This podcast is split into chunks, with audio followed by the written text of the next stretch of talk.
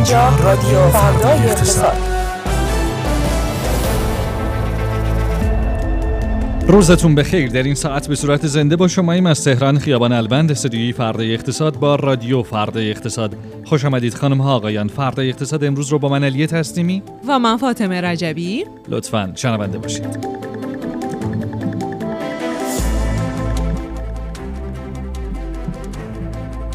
آغاز شدیدترین درگیری ها بین اسرائیل و فلسطین. شروع جمعآوری آیفون 15 از بازار. خبر تازه معاون وزیر صنعت برای متقاضیان خودروهای خارجی. دو کشته و حدود 100 زخمی بر اثر زلزله در افغانستان. یک و هفت میلیارد دلار از منابع ارزی ایران در لوکزامبورگ آزاد شد. فروش شیر خشک در داروخانه های زاهدان فقط با کد ملی و تاریخ تولد کودک. رقیب اینترنت استارلینک از راه رسید. هشدار یک روزنامه آمار مهاجرت به کنارا یا مسئولان به آمار پناهندگی ایرانیان توجه کردند؟ پایگاه اطلاع رسانی دولت در حوزه FATF تحول جدیدی رخ نداده.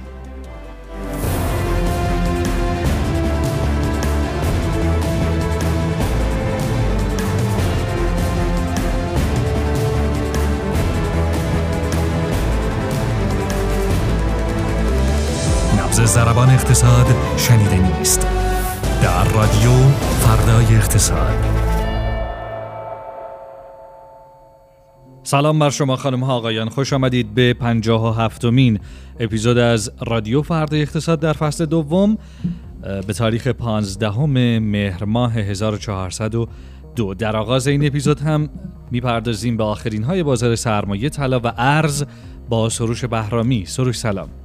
عصرتون بخیر. خب بازارها امروز روز عجیب غریبی داشتن. اگه بخوایم از بازار ارز شروع کنیم خب به هر حال اتفاقی که بین فلسطین و اسرائیل رخ داد باعث شد که بازار ارز خودمون بسیار متشنج بشه و یه افزایش قیمت شدیدی رو تجربه کنیم. الان دلار تقریبا توی بازار آزاد حوالی 50400 تومن داره نوسان می‌کنه. اگه بخوایم یه مقداری برگردیم به عقبتر و نگاهی داشته باشیم به این دو سه روزی که گذشت. اول دلار تقریبا میشه گفت پنجشنبه بود. یه بار 50000 تومن رو لمس کرد.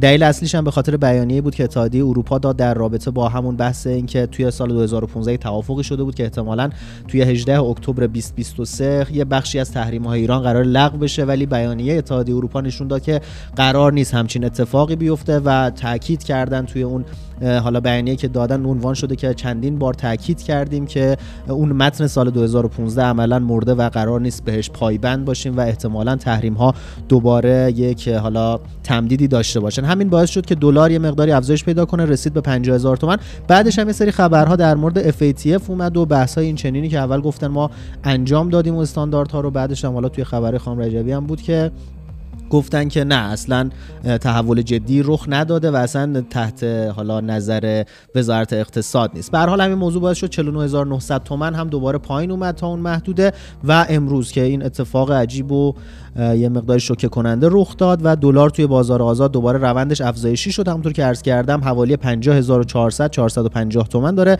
نوسان می‌کنه. از اون ور بازار طلا یه مقداری واکنشش بیشتر بوده. چند تا عامل هم می‌تونه داشته باشه. یکیش برمیگرده به هفته ای که سپری شد هفته ای که گذشت. خب اونس جهانی کاهش زیادی داشت و به خاطر همین طلا یه مقداری ریزشش بیشتر بود نسبت به حالا دلار و نوسان شدیدتری توی هفته گذشته داشت. و الان یه مقداری اون جاموندگی و اون کاهش رو داره جبران می‌کنه و از سمت دیگه خب به هر حال وقتی یک تلاطم سیاسی یا یک ناامنی سیاسی اتفاق میفته در سطح جهان اونم با این ابعاد این پیش بینی رو ایجاد می‌کنه که احتمالا در بازارهای جهانی قیمت اونس طلا افزایش پیدا کنه. فعلا بسته است تا روز دوشنبه باید منتظر باشیم ببینیم واکنش طلا در بازارهای جهانی چه خواهد بود اما سکه امامی در حال حاضر حوالی 28 میلیون و 100 هزار تومنه و طلای 18 ایار هم 2 میلیون و 300 هزار تومن داره. قیمت می‌خوره افزایش های سکه و طلا بیش از 2.5 درصد بوده از اون ور دلار تقریبا یک درصد افزایش رو تجربه کرده. به حال این تحولات بازار ارز و طلا بود. از اون ور بورس خودمون هم خب به خاطر همین خبرهایی که منتشر شد یه مقداری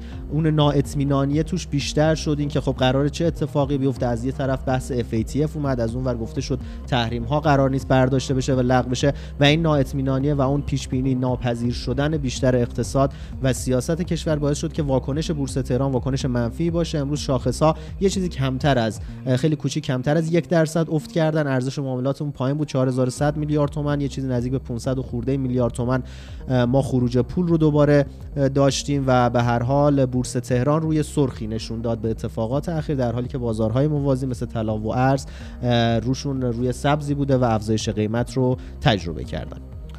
بسیار علی ممنونم. سروش امروز خبرهای شرکتی رو هم با بله بله. خروش البته خواهیم داشت. خواهش می‌کنم در خدمت. ممنون ازت. یه فاصله کوتاه بگیریم. بازگردیم با مشروع خبرهای فاطمه رجبی و بعد خبرهای شرکتی با سروش مجدد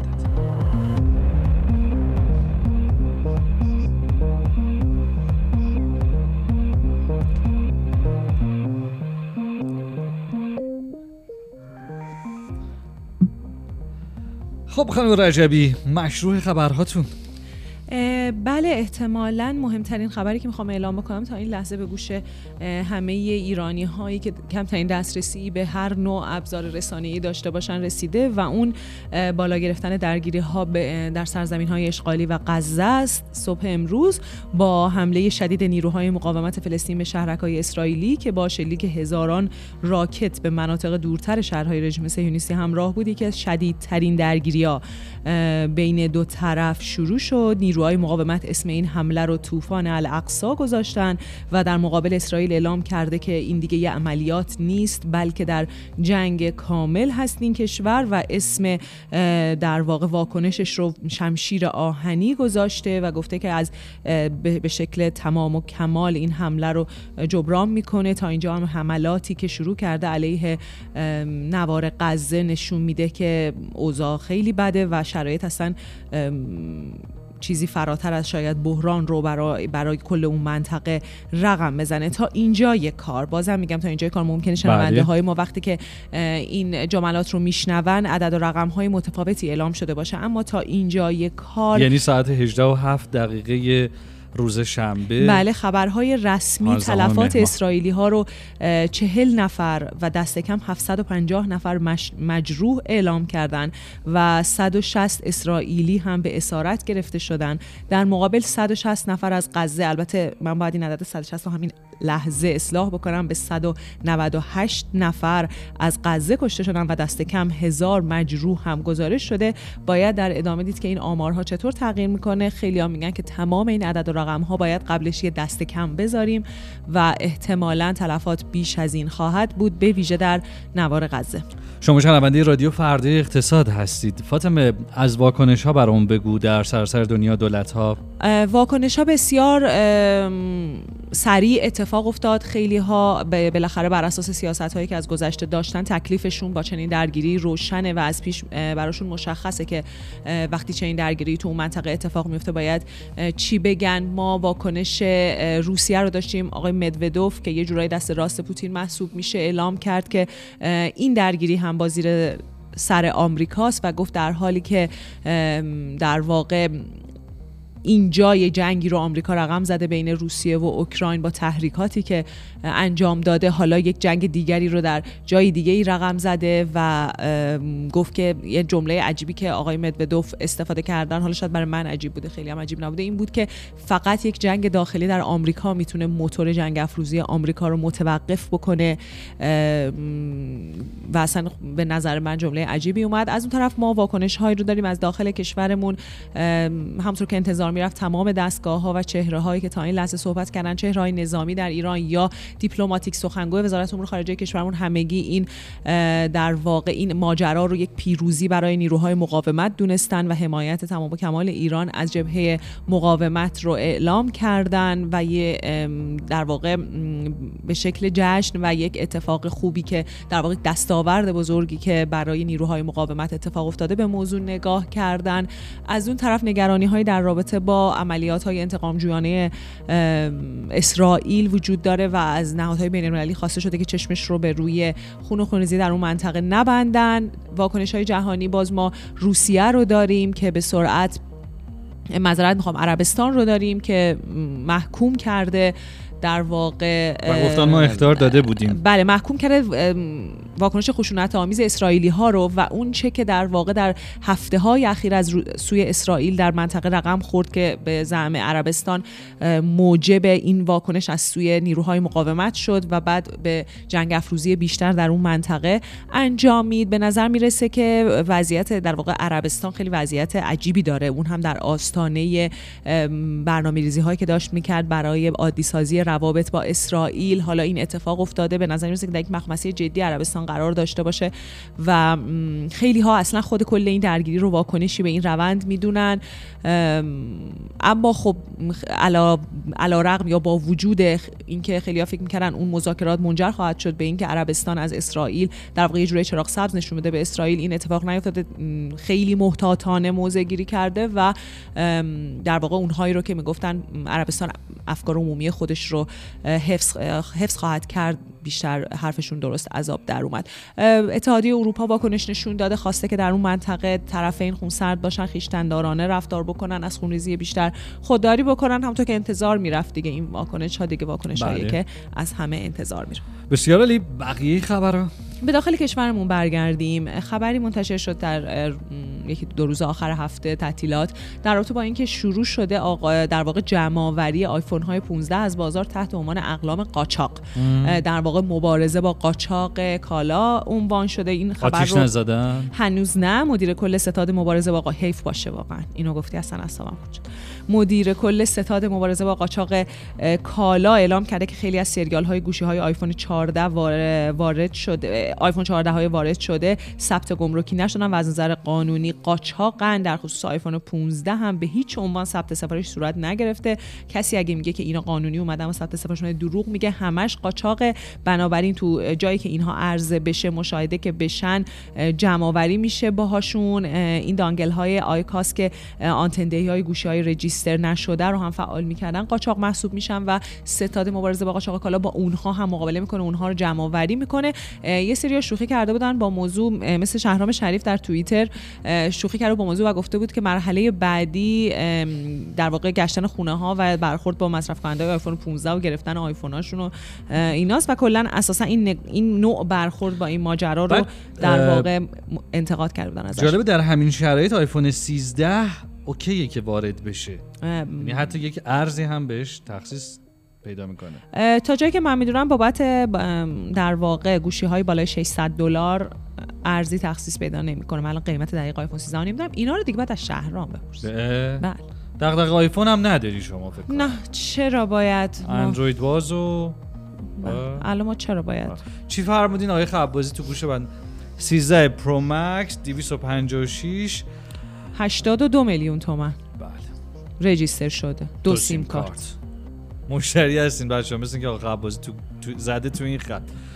مال خودتونو می‌خواین بفروش؟ بسیار بله خبر دیگه این که مهدی زیقمی معاون وزیر صنعت گفته که برای شرکت هایی که این هفته در واقع شرکت های وارد کننده خودرو که این هفته قیمت هاشون رو بگیرن عرضه رو انجام میدیم. تا الان چهار تا شرکت قیمت هاشون رو گرفتن و این هفته و هفته بعد عرضهشون انجام میشه. از هفته بعدم خودروهایی که برای شرکت های معتبر هستن و البته از مبدع تولید کننده خودروهاشون را افتاده باشن و اسناد حمل هم داشته باشن عرضهشون انجام میشه. شرکت ها بسته به توانشون. ماهی 300 تا هزار تا تا چند هزار تا خودرو دارن وارد می‌کنن. این رو معاون وزیر سمت کجاست این خودروی وارد چی شد اصلا؟ گویا ارزششون خیلی قطره چکانی اینجور که آقای زیدانی میگن خوب داره وارد میشه. البته ماهی 300 تا هزار تا چند هزار تا نمی‌دونم چقدر جواب میده اصلا بازار سرمایه ای رو. دیدین شما تا تو خیابون تو دیدی؟ یا در گمرکات هستن یا در شما دیدین تو خیابون؟ هیچی اصلا ارزه ای نشده تا حالا. چرا؟ چند تا چانگان داده شد به مشتریا یه سری خود چانگانا رو داده. آره. اون فیاتا که یه تریلیش هم چرب کرد و اینا رو کس نه اصلا گفتن اونا اینا نیست قضیهش گفتن اونا قضیهش چیه؟ اونا رو نمی‌دونم. امروز سوالای عجیبی می‌پرسی نه برام سواله دیگه. سرچ کن گوگل خب بله خب. خبر دیگه این که با صدور رأی دیوان عالی کشور لوکزامبورگ موانع قضایی جهت دسترسی به معادل یک میلیارد و 700 میلیون دلار از دارایی ارزی بانک مرکزی ایران در این کشور برطرف شده. دولت رسانه های نزدیک به دولت مانور زیادی روی این خبر دادن و گفتن که با در واقع سیاست ورزی ها و با تلاش های دیپلماتیک ایران اتفاق افتاده. ولی خب. خیلی های دیگه سوال کردن که مگه کفایت. نگفتن که تم... یعنی دیگه پولی ما نداریم تو کشورهای دیگه به شکل بلوکه شده. این پول کدوم پول بوده و آقا ما... این پول اون پول نیست. بله. خبر. دیگه این که ام، خبر دیگه این که معاون غذا و داروی دانشگاه علوم پزشکی زاهدان گفته که از 20 مهر ماه ارائه کد ملی و تاریخ تولد فرزند یعنی شیرخوار به داروخونه ها برای گرفتن شیر خشک الزامیه. ایشون نگفته شیر خشک خاص ها توجه داشته باشین. چرا؟ کلا شیر خشک. بله ایشون گفته که این کار با هدف مدیریت توزیع شیر خشک و اطمینان از دسترسی مصرف کنندگان انجام میشه. این اتفاق باید تو زاهدان بیفته. ماجرا قاچاقه. ماجرا قاچاق این اقلام به خارج از کشوره چون که به هر حال شیر خشک یک مقدار مقدار قابل توجهی یارانه یا همون سوبسید دریافت می‌کنه و خب این سوبسید رو گویا همسایگان دوست و برادرمون در کشورهای دیگه استفاده می‌کنن. برای همین مردم مجبورن که برای گرفتن شیر خشک کد ملی بچه رو بدن تاریخ تولدش رو بدن. و عجیبه مثلا اگه بچه پر اشتها بود جدا یا مثلا اگه یه قوطی افتاد از دسته زنی مادری پدری این یعنی خب اون یعنی سوالایی که واقعا بندی شده؟ بله بله بله. خب این فاجعه است که. حالا فاجعه شما نمی نمی‌دونیم اونجا چه؟ من خبره. دارم می‌دونم دیگه فاجعه است شیر خشکیرت نه. آره چون ممکنه که مثلا خیلی اومدن در واکنش به این خبر گفتن که خب خیلی میزان مصرفشون متغیره. یعنی آره دیگه. ما نمی‌تونیم بگیم هر بچه اصلا شما. مثلا شما یه شب 210 تا براش درست می‌کنی نمی‌خوره. خب باید بریزی دور دیگه. یعنی می‌دونی چی میگم؟ کلیش هدر میشه کلیش همین ممکنه شما دست می‌دونید. بخوره بریزه. آقا من دو تا خبر آخرم هم. بگم. حتی یکی این که- پدر دیده شده پدری چیزی پیدا نکرده تو خونه گفته شیر خشک بخورم مثلا. مثلا. دیده مثلا. شده. دیده شده. انقدر ولی بدمزه بله روزنامه جمهوری اسلامی نوشته که داده های وزارت کشور انگلیس از تعداد پناهجوهای عبوری از کانال مانش در سال جاری, میلادی نشون میده که افغانستانی ها و ایرانی ها در صدر فهرست شهروندانی هستند که از طریق این گذرگاه عجب. به این کشور پناهنده شدن بیشتر از نیمی از پناهجوها با قایق از این گذرگاه خطرناک بین فرانسه و انگلیس عبور کردند و فقط از پنج کشور افغانستان، ایران، اریتره، سوریه و سودان بودند. عجب. این روزنامه در ادامه گفته که آیا مسئولان محترم به مسائبی از این دست اصلا فکر می‌کنن و گفته که اصلا ما مهاجرت و فرار و اینا رو فراموش بکنیم فرار مغزها و اینا و پناهنده ها رو اصلا حواستون هست که چقدر؟ داره؟ زیاد میشه خبر آخرم این که پایگاه اطلاع رسانی دولت یا همون پاد گفته که ایران سازوکارهای داخلی خودش رو برای مبارزه با پولشویی داره و تصمیم گیری درباره لوایح مربوط به مبارزه با پولشویی در اختیار مراجع عالیه و ارتقای استانداردهای مبارزه با پولشویی و تامین مالی تروریسم از سوی ایران فراتر از FATF و تغییر خاصی هم در زمینه پذیرش لوایح FATF رخ نداده. این پایان نیست بر بحث های هفته گذشته در همین رابطه. متشکرم فاطمه رجبی. خیلی سریع بریم با سروش بهرامی. خبرهای شرکتی رو بشنویم. خب خبر شرکتی من یه چند تا رو دستبندی کردم که خبرهای مهمی بودن. یکیش یکی از مهمترین خبرها از سمت مجلس اومد و طبق مصوبه‌ای که امروز مجلس داد دولت مجاز شد که دارایی های ثابت شرکت های دولتی دارای زیان انباشته رو تا پایان سال دوم برنامه هفتم یک بار تجدید ارزیابی کنن. به حال در مورد تجدید ارزیابی بارها صحبت شد. تو خود رادیو هم در موردش صحبت کردیم که خیلی خواستار این هستن اهالی بازار سرمایه که شرکت ها تجدید ارزیابی بدن. اما اه، میشه گفت دیدگاه مختلفه. یه عده موافقن یه عده میگن که خب تجدید ارزیابی مثل این میمونه که شما حالا یه شرکتی رو بیای یه سال حالا دارایی هاشو به روز کنی بعد بگی زیان نداره. دوباره از سال بعد که عملیاتش زیانده باشه زیاناش دوباره شروع میشه و به هر حال در مورد این انتقادات زیاد هست. خبر, بعدی برمیگرده به حالا شرکت های تولید قند و شکر و رئیس کمیسیون کشاورزی از آزادسازی قیمت شکر برای حالا این صنعت و پرداخت مستقیم یارانه به خانواده ها خبر داده.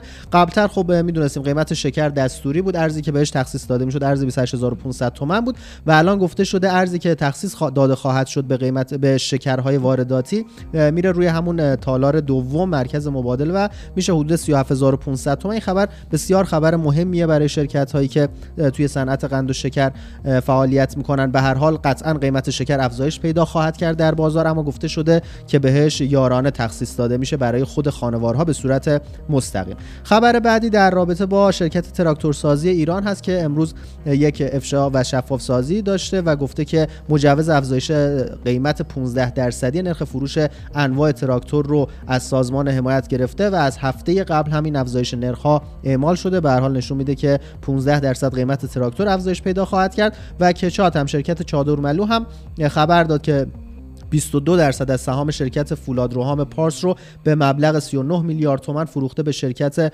آهن و فولاد عرفه و همچنین خبر داد که 550 تا واگن باری و خریداری شده و برنامه داره که 10 تا لوکوموتیو رو هم خریداری کنه. به هر حال از اون فروشش یک سودی شناسایی می‌کنه شرکت بله. و این خرید واگن و لوکوموتیو هم می‌تونه به عملیات شرکت در کشف و میشه گفت استخراج معادن هم کمک زیادی بکنه. بسیار انقدر سرعتت بالا بود. مطمئنم خیلیا باید بزنن عقب. مجدد این خبرهای شرکتی رو مرور کنن که چیزی رو از دست ندن. دم شما گرم. قربون شما برم.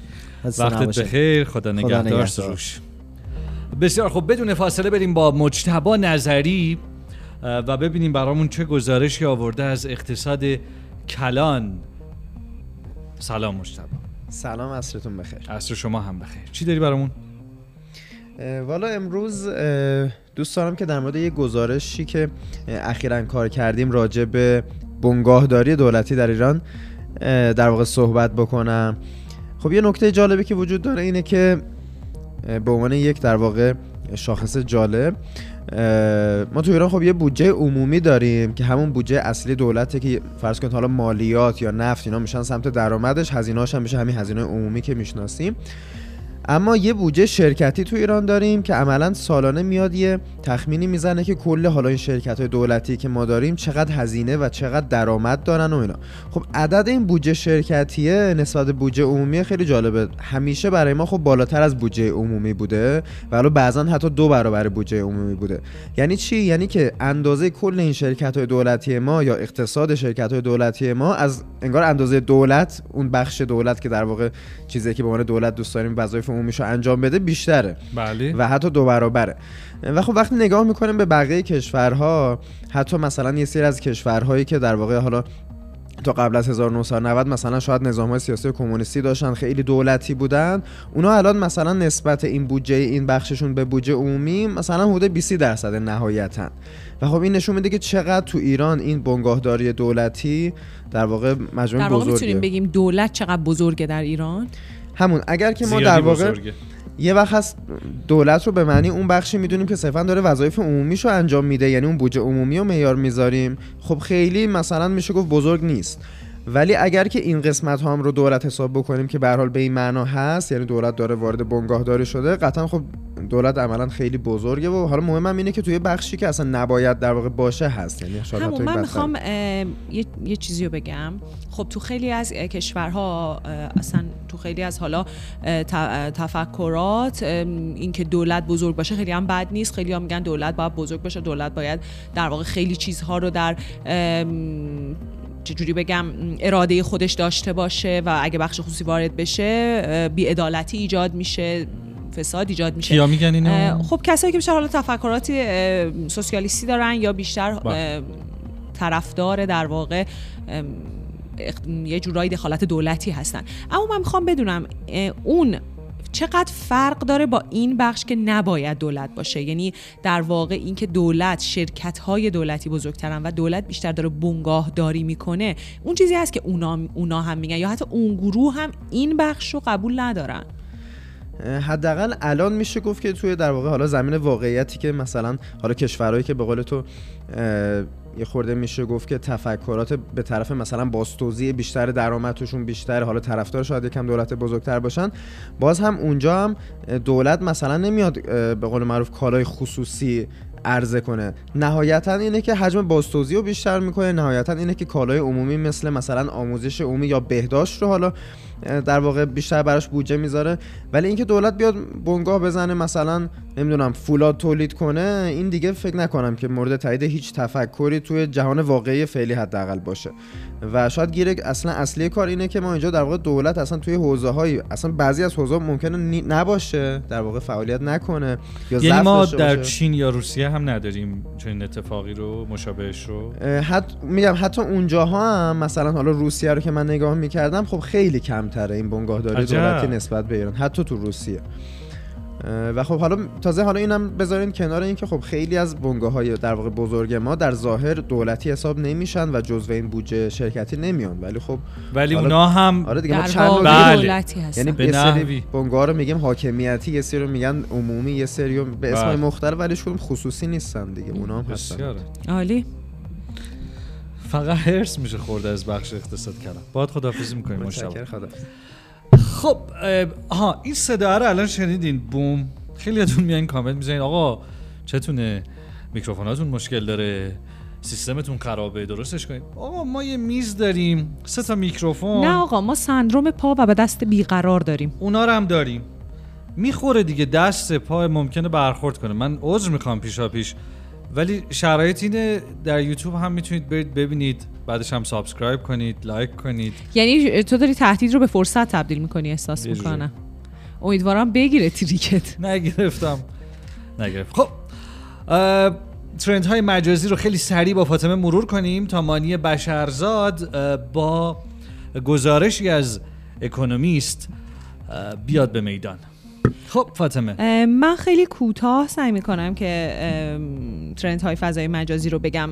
همونطور که انتظار می‌رفت بعد از اتفاقی که در بین اسرائیل و فلسطین افتاده تماما فضای مجازی فارسی زبان و احتمالا حالا بقیه زبان ها درگیر این قضیه است. ولی من سعی کردم اونها رو کنار بذارم و اونها رو اصلا مرور نمی کنم چیزهایی که در کنار این ماجرای به شدت بزرگ تونستن توجهی رو جلب بکنن رو در واقع من بهشون اشاره می‌کنم. خانم المیرا شریفی نیا مجری تلویزیون یه شریفی مقدم. شریفی مقدم هم معذرت. بله شریفی اون, ملیکا ملیکاس بله. یه خواهرم دارن که اسم ایشون رو یادم نه مریلا؟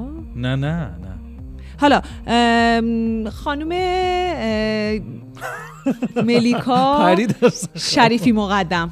تونستم؟ المیرا المیرا شریف وای پروردگار. خب می‌دونیم خانم المیرا شریف مقدم مجری تلویزیون. مجری شبکه خبر که دیگه بعد خبر رو رها کردن بله. رفتن شبکه دو مشغول هنرنمایان خب؟ بله ایشون یه توییتی کردن و نوشتن تعداد زیادی پیامک به برنامه صبحگاهی ما در شبکه دو رسیده که برخی مدارس در شهرهای مختلف به علت نداشتن معلم هنوز بازگشایی نشدن. دو روز از پیگیری تلفنی از وزارت آموزش و پرورش میگذره برای پاسخگویی اما هنوز هیچ نتیجه ای نداشته این خبر خیلی واکنش های متعددی داشته. بعضیا میگن 200 مدرسه بعضیا میگن بیشتر از 20 هزار کلاس درس. عددها خیلی عجیب غریب بزرگ و کوچیک میشه در رابطه با تعداد مد... کلاس هایی که هنوز معلم ندارن تعداد مدرسه هایی که معلم هاشون سر کار نیستن. دلیلش مشخص دلایل مختلفی گفته شده. یه عده گفتن هزاران معلم به امید اجرای طرح رتبه بندی و تغییر محسوس درآمدشون مونده بودن و وقتی متوجه شدن که این ماجرا قرار نیست انجام بشه رفتن بازنشسته شدن. یعنی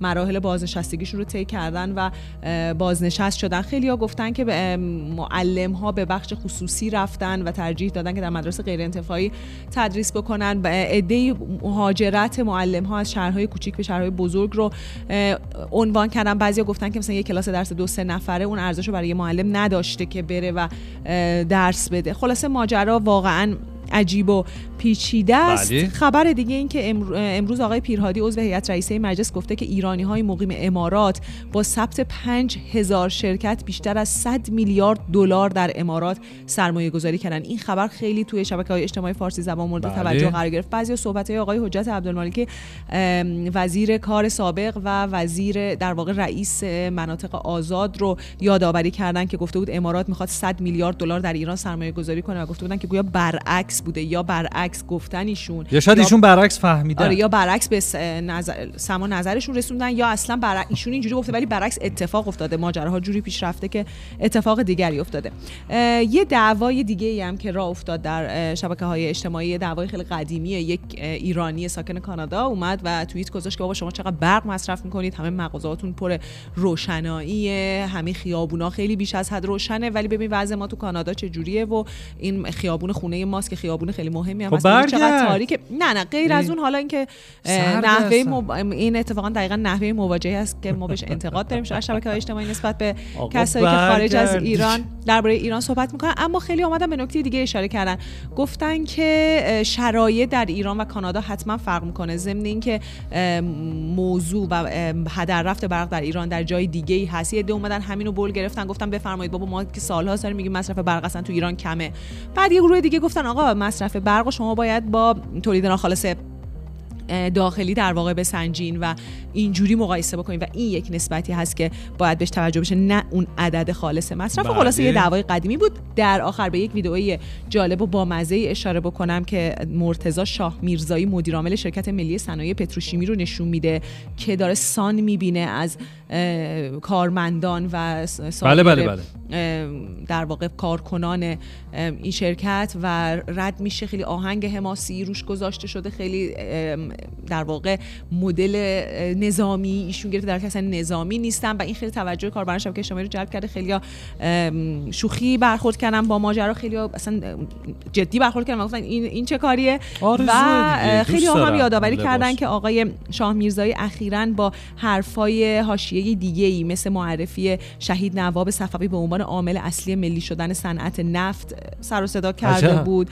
یا اینکه قبلا عبارت اه، سپاه ابرهه رو تو صحبتاش استفاده کرده بود و کلا به حاشیه هایی که هر حال اخیرا از آقای علایقشون هست و من فکر می‌کنم وزارت شاه خونه اشتباهی رو. انتخاب کردن بله. تموم شد بله. چندامون بله. بریم با مانی بشرزاد و ببینیم چه گزارشی برامون آورده از اکونومیست جذاب سلام جلد این هفته اکونومیست تیتر جالبی داره آیا بازارهای آزاد به تاریخ پیوستن و این گزارش ویژه است یعنی یک مقاله نیست. یک گزارش ویژه است که بالای 5 6 تا مقاله است. اکونومیست میاد کامل در مورد این موضوع صحبت می‌کنه.